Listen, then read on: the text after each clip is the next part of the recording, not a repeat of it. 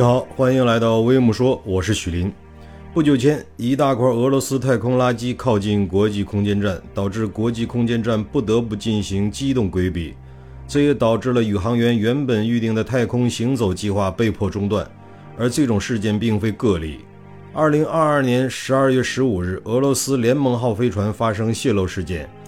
经检测发现，该飞船存在一个零点八毫米的洞，可能是由于微陨石或小块太空垃圾造成的。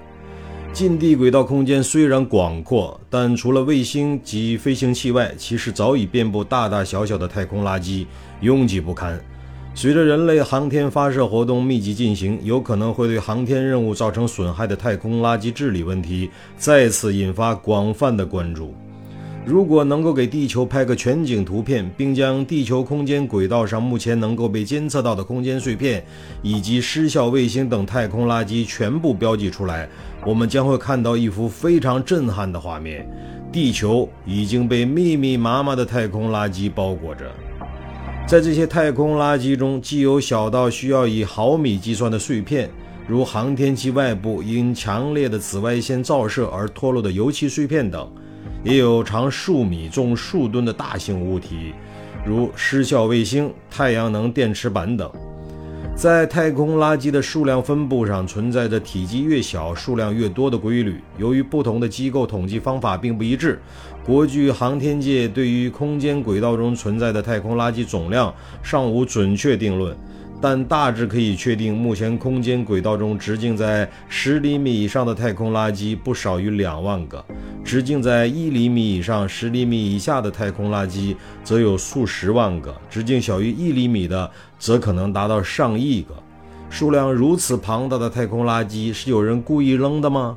答案当然是否定的。虽然国际空间站曾多次丢过安罐、相机脚架等。甚至还于2021年扔出过一块重约2.5吨的旧太阳能电池板，但这些物体在短暂绕地球旋转后便会落入地球大气，并在大气中燃烧殆尽，因此并不会成为长期在轨的太空垃圾。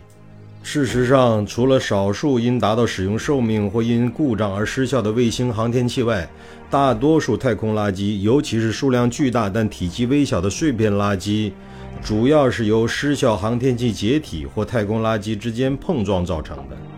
失效的航天器大碎片解体或碰撞后，会形成大量小碎片，小碎片之间还可能会继续发生碰撞，产生数量更多、体积更小的碎片。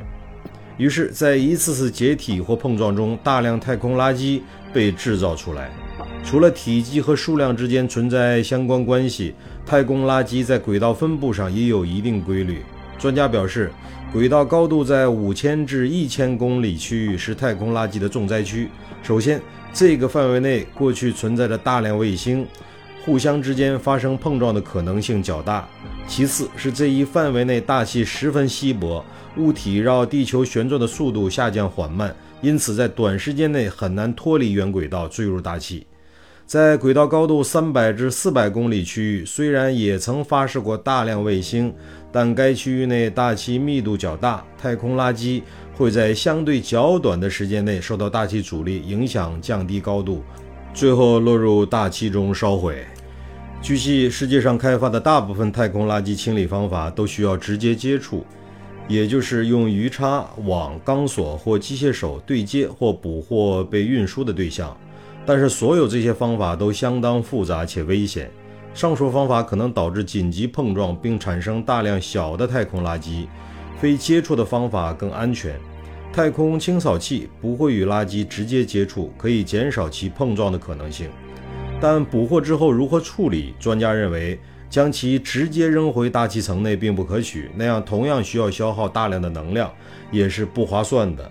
专家指出。可以在捕获后给其加装离轨帆，帮助其快速脱离轨道坠入大气层。离轨帆是一种配置在卫星等航天器上，可在太空中实现自主展开的薄膜结构，其质量非常轻。但薄膜翻面展开后像一个大风筝，可以大大增加航天器的气动阻力，从而使其慢慢减速，逐渐脱离原轨道。专家表示，虽然目前有多种清理太空垃圾的方法被提出，但都面临较高的成本。这一方面需要世界各国继续在技术上进行探索，另一方面各国也应携手建立更加合理有效的外层空间管理机制，合力应对太空垃圾的问题。你好，这里是微木说，我是许林，欢迎评论区点赞、留言、转发，再见。